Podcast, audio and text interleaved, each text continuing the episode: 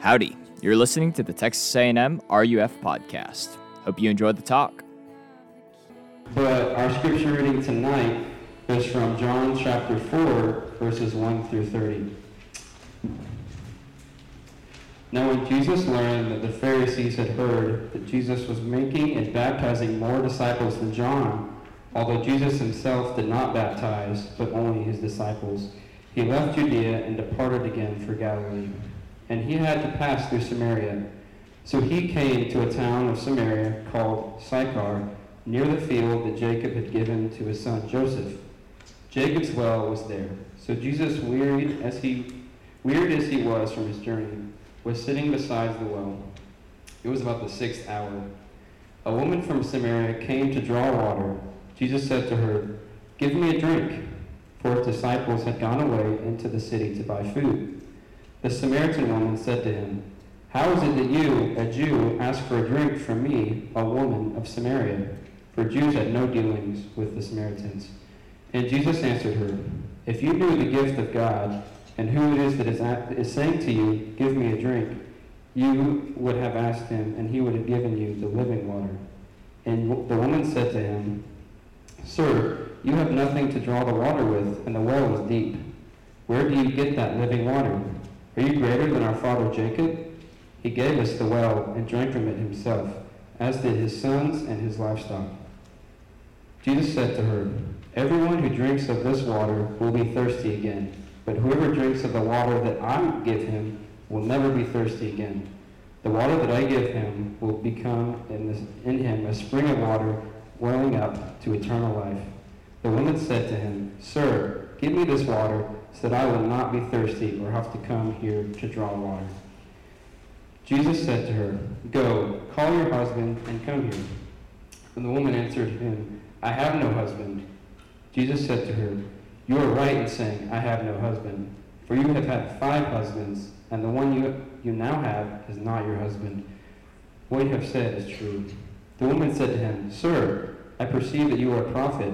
Our fathers worshipped on this mountain, but you say that in Jerusalem is the place where people ought to worship." Jesus said to her, "Woman, believe me, the hour is coming when neither on this mountain nor in Jerusalem will you worship the Father. You worship what you do not know. We worship what we know, for salvation is from the Jews. But the hour is coming, and is now here, when the worshipers will worship the Father in spirit and truth, for the Father is seeking such people to worship him. God is spirit, and those who worship him must worship in spirit and truth." The woman said to him, "I know that Messiah is coming, he who is called Christ. When he comes, he will tell us all things." Jesus said to her, "I who speak to you am he." Just then the disciples came back. They marveled that he was talking with a woman, but no one said, "What do you seek?" or "Why are you talking with her?" So the woman left her water jar and went away into town and said to the people, "Come see a man who told me all that I ever did. Can this be Christ?" They went out from the town and were coming to him. Let us pray. Heavenly Father, we thank you for your graciousness to us and how your Holy Spirit is working in the lives of these students.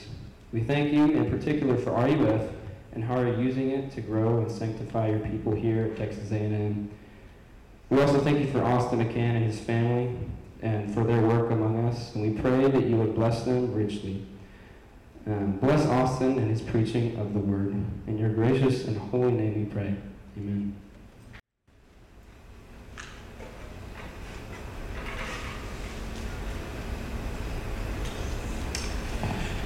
All right, thanks, Cole.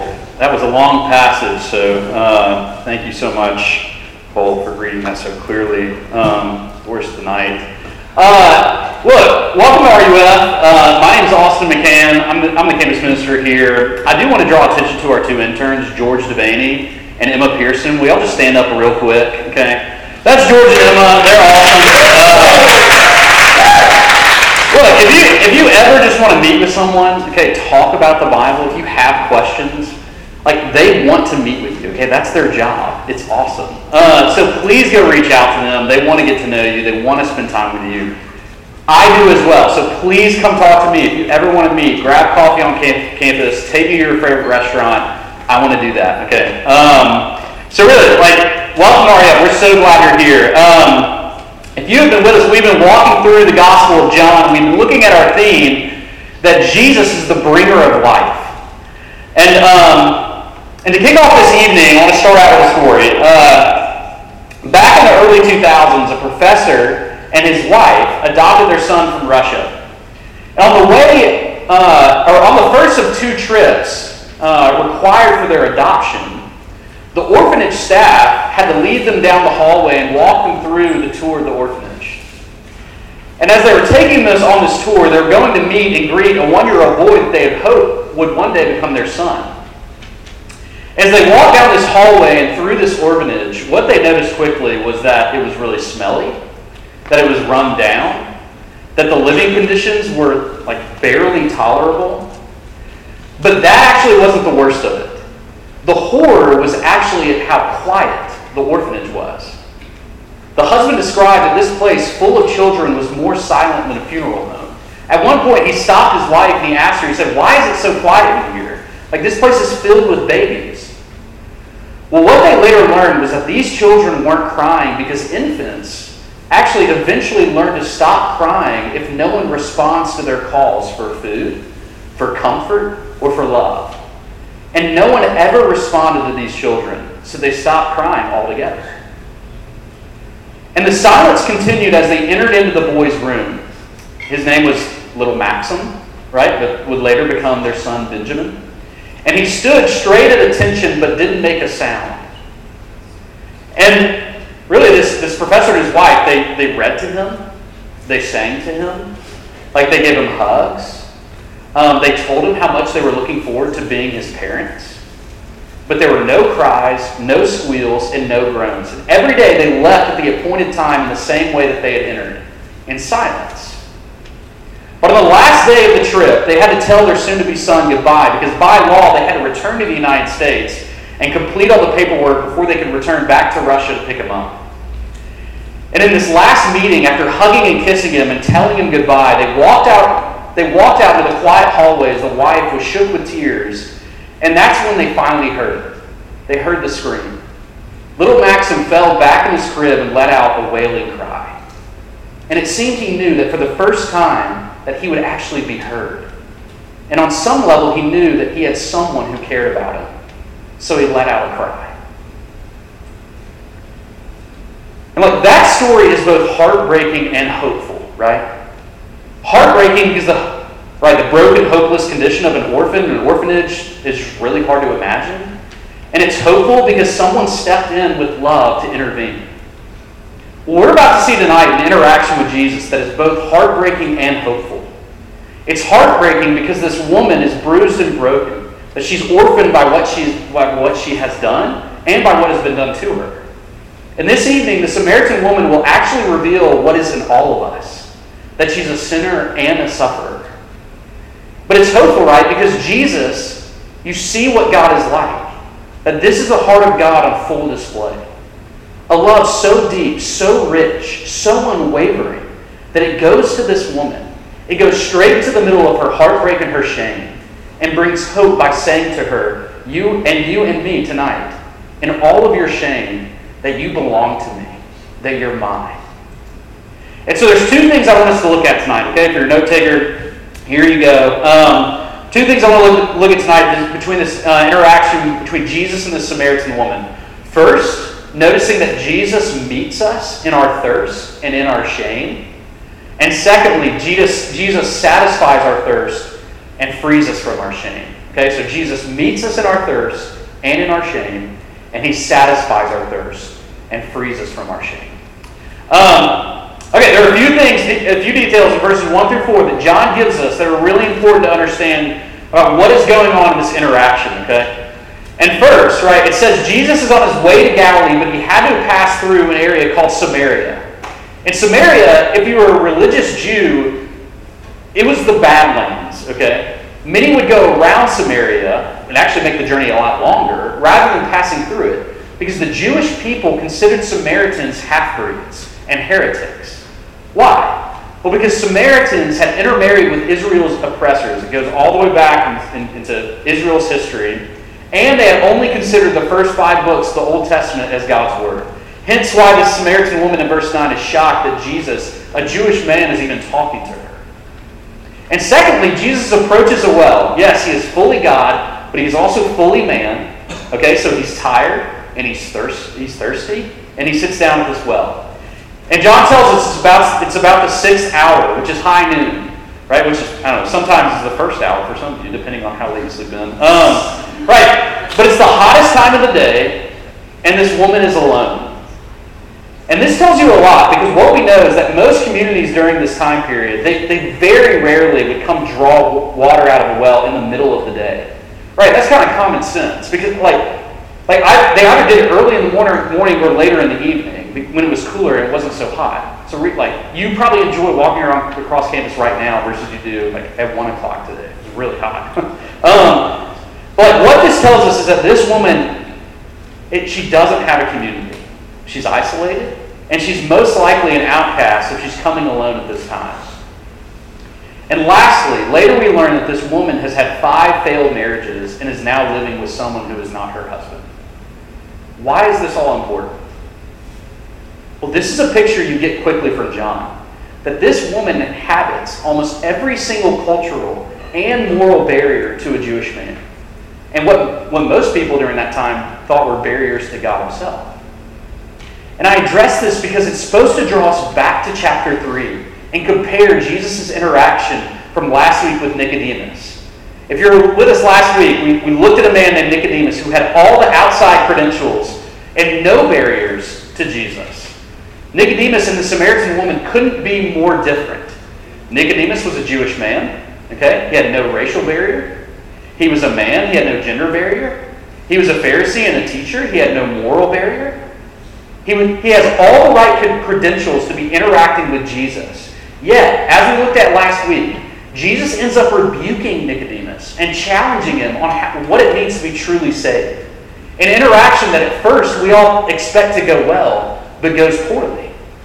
And now here in chapter four, we have this woman, woman who is a foil to Nicodemus. And she's considered a half-breed. There's a racial cultural barrier to Jesus. She's from Samaria. There's a political barrier to Jesus. She's a woman. There's a gender barrier to Jesus. And she's lived an, an, an immoral lifestyle. She's a moral, there's a moral barrier to Jesus. And so you're supposed to be thinking when you, when you read the beginning of this passage, like, ooh, this interaction is about to go really poorly. But does it? You see, Jesus deals with Mister Religious, well put together Nicodemus very differently than he deals with this Samaritan woman. Than this Samaritan woman.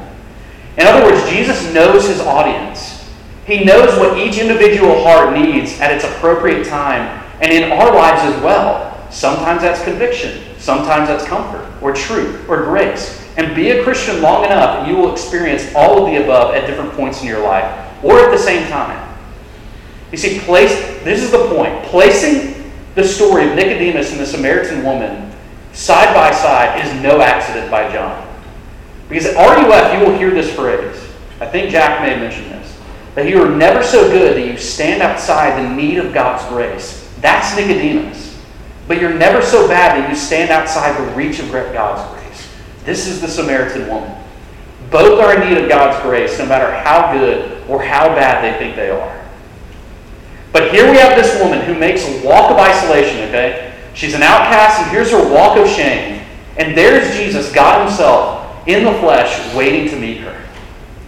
And right, you read the beginning of this interaction between Jesus and the Samaritan woman. It's kind of strange, isn't it?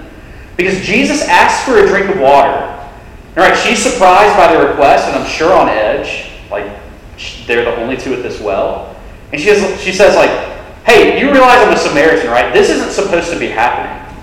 And then Jesus turns the conversation around and says, well, if you knew the gift of God and who was talking to you, you would actually ask me for a drink, and I would give you living water. And then Jesus describes the water he will give her as a kind that will well up to eternal life so that she'd never be thirsty again. And so the woman says, well, well, give me that water. That sounds great. And did you hear how odd Jesus' answer is? He says, go tell your husband. Go call him. And she sort of avoids being honest with a little bit of honesty. But then Jesus opens the floodgates by pointing out the wreckage in her life. And he says, okay, let's talk about your five previous husbands and the one you're living with who is not your husband right now. Why would Jesus say, bring your husband, after she after he asked, or she asked for, for living water that will always satisfy? Why start talking about the history of men and relationships in her life? Because Jesus is diagnosing her thirst. Not physically, but in regards to her longings, to her desires. Jesus is saying, you're thirsty. Just like you keep going back to this well to quench your physical thirst, you keep going to men to quench your longings and desires, and it's not working. And here's what Jesus is doing, and it's brilliant. He is exposing not only the Samaritan woman's heart, but how all of our hearts work. We are thirsty. And so we have we have desires, God-given good desires. We have desires for intimacy and for safety and for protection and for beauty and for love. And all those desires are good. Those longs, longings of the heart, they're wonderful. That's how God made us and created us. But the problem is where we try to quench those thirsty desires. Those desires were made to be quenched and satisfied by God himself, by his divine love alone. But our sinful and, tw- and twisted hearts mean that we try to quench these desires anywhere but God. And so we have a constant thirst. Um, I love playing pickup basketball. I'm, I mean, I'm not that good at it. Um, but I played all throughout high school. Like I love just like going outside, playing with my friends. And uh, one afternoon, my friend David came over, and we played like all afternoon. And it was awesome. Uh, it was super hot that day, I remember. And it, like... It was it was dusk and like or the sun was setting and like it got to the point where you couldn't even see your hand in front of your face and um and yeah so like we were exhausted, we were tired, and we were really thirsty. And so we went inside to the kitchen, and I remember I was so I was just too lazy and I was too tired to turn on the lights, so I reached under the cabinet and grabbed the plastic uh, Gatorade bottle, and David filled up uh, two cups with ice, and I poured the, the Gatorade into the cups. And we were wiped, and we sat on the couch, and we're like, whoof. And we're like, all right, bottoms up. But after which, we erupted with a simultaneous, like spewing out of our mouths. Because the plastic bottle that I grabbed wasn't Gatorade, it was cooking oil. And it, like, it was it was awful. You know, like, I, I do, don't drink cooking oil. Um, yeah, like, it was gross. And But what we thought we were getting, what we thought we were getting, quench our thirst, but instead we were just left with a nasty taste and really unsatisfied. It was gross. And like, dare to see this about yourself. Like, your thirst for beauty is good. It's a part of how God designed you. You actually were made for glory. You were made to find be- your beauty in the eyes of Jesus, that he treasures you. But when we try to satisfy the craving for beauty every morning when we look in the mirror, or in some person noticing you, it always leaves you thirsty. It's never enough. Like, your thirst for being productive, it's great. This is a driven, productive campus. Like, that's a good thing. You were made to hear, and one day you will if you're in Christ. Well done, good and faithful servant from God himself. You were made to inherit the whole earth. But the problem is you try and quench that craving through being involved in every organization you can, making good enough grades, climbing the ladder, perfecting this area of my life. And it will never stop, never satisfy. Your problem isn't your perfectionism or your busyness. The problem is that you think it's your solution, and it's not working. Consider the connection between misplaced desires, our thirst, and our shame. Right? When we try to quench our thirst in places that were never meant to satisfy, what's the result? It always leads to shame. It always leads to isolation. It always leads to hiding. Why is the Samaritan woman alone in the middle of the day? Why is she hiding? This goes back all the way to the beginning of the Bible. Think about Adam and Eve's response after they sinned in Genesis three. After misplacing their desire by sinning against God and eating the fruit, what happened? They both immediately saw that they were naked, and they hid themselves. Nakedness and shame, you will see, If you study the Bible, they are synonymous in the Bible.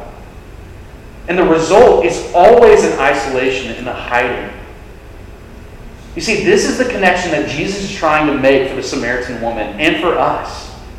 Is that our desire, her desire to be known and loved, which is good and God-given, was never meant to be found in the intimacy of man, but can only be found in infinite divine love that you and I were to be made for, to be fully known and lo- fully loved by Jesus himself. He's the living water, and nothing else will satisfy. And here's what's amazing. Because in verse nineteen, the woman concludes that Jesus' knowledge of her past came not from man, but from God. And she quickly changes the subject with a question on the proper place for worship between Jews and Samaritans. And so Jesus patiently entertains it, and, she, and he answers her question for her. All right, she may have been, she may have had real interest in that question, right? But it's hard for us to blame her for changing the subject so quickly when, when someone just expo- exposed your entire history of your life without even knowing you. Like, finally, after answering her question on worship, that God is spirit and is above and beyond any physical location or ritual, she tries to pull the ultimate conversation killer by saying, okay, okay, like, that sounds great, you sound really smart, but I know when the Messiah shows up, like, he can explain all of this to us. And Jesus simply but powerfully says, I who speak to you am he.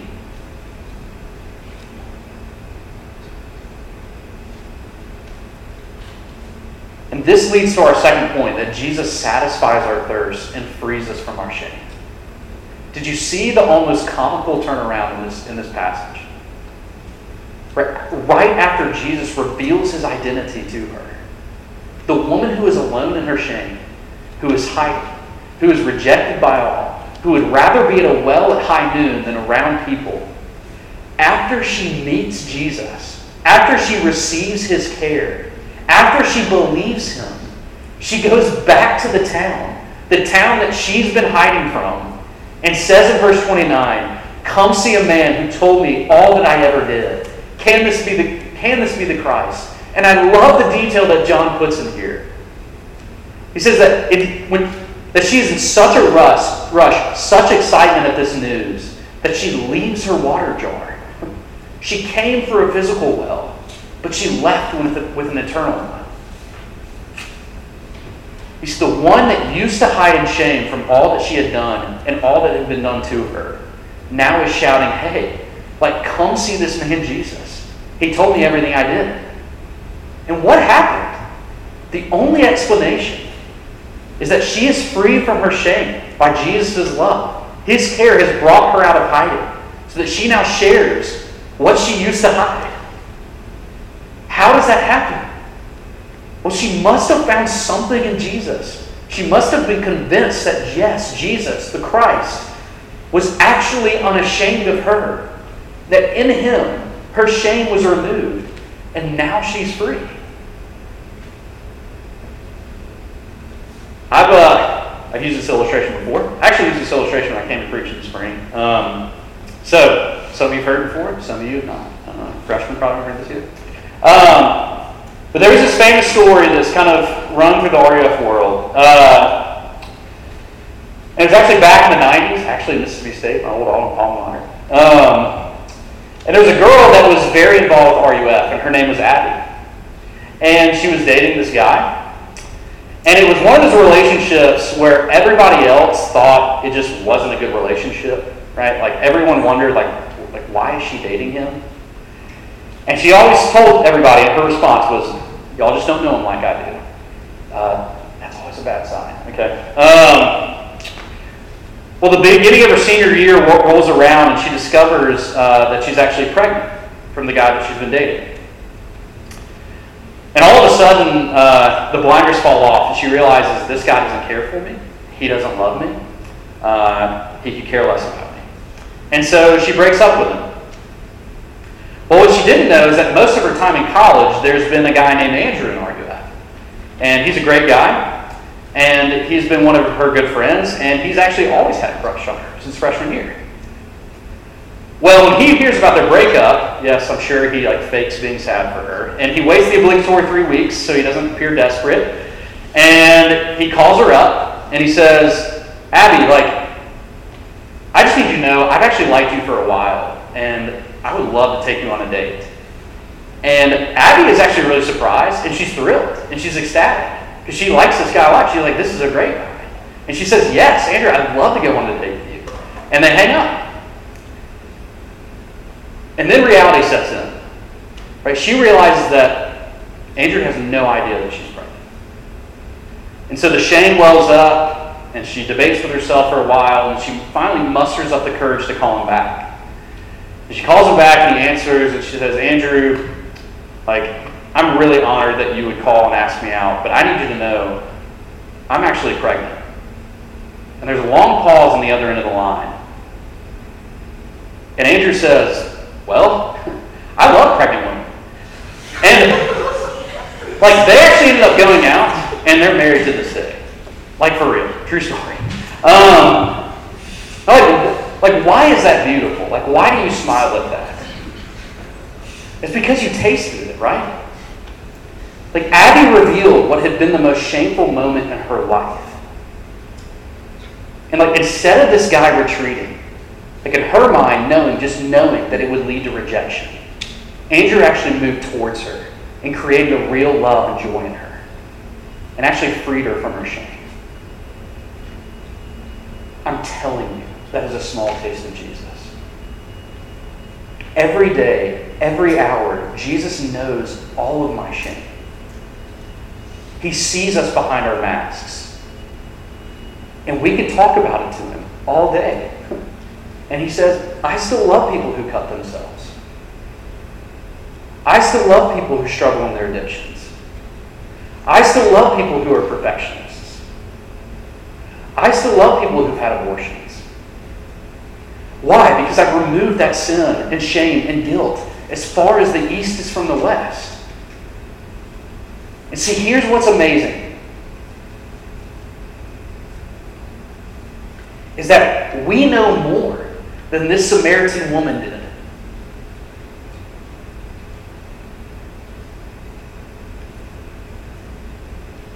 Because you know that the next time that John mentions the six hour, high noon, it will be in chapter nineteen, at the end of this gospel.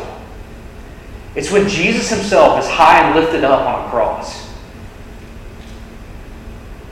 It's when he's naked, for everyone to see, for everyone to laugh at, for everyone to jeer at and to mock at. And what's happening? He's taking the, the Samaritan, the Samaritan's woman's shame. He's taking your shame. He's taking my shame, so that there's none left. And I don't know where you are tonight. Like, you're probably exhausted. Half of you I've talked to are like, I can't even breathe because I have like three tests tomorrow or whatever, which is amazing that you're here.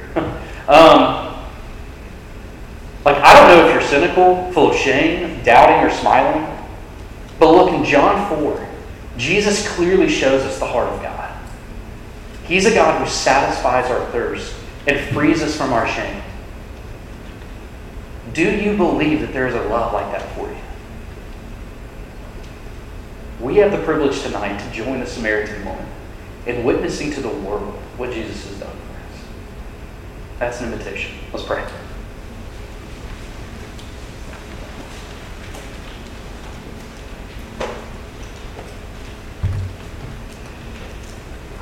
Father, you promise us again and again and again in your word that you are a God that is slow to anger, that is quick to mercy, and is abounding in steadfast love.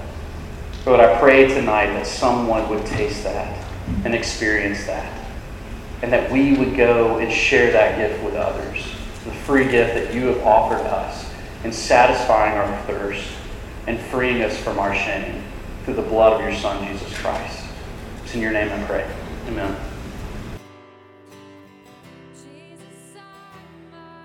We hope that you've enjoyed this episode of the Texas A and M R U F podcast. If you're interested in joining us for a large group, we would love to see you at All Faiths Chapel on the north side of campus across from Sebisa at eight p.m. on Wednesdays. Go ahead and follow at Aggie R U F on Instagram for updates about any other events we're putting on. We hope to see you around. Thanks, and gig 'em.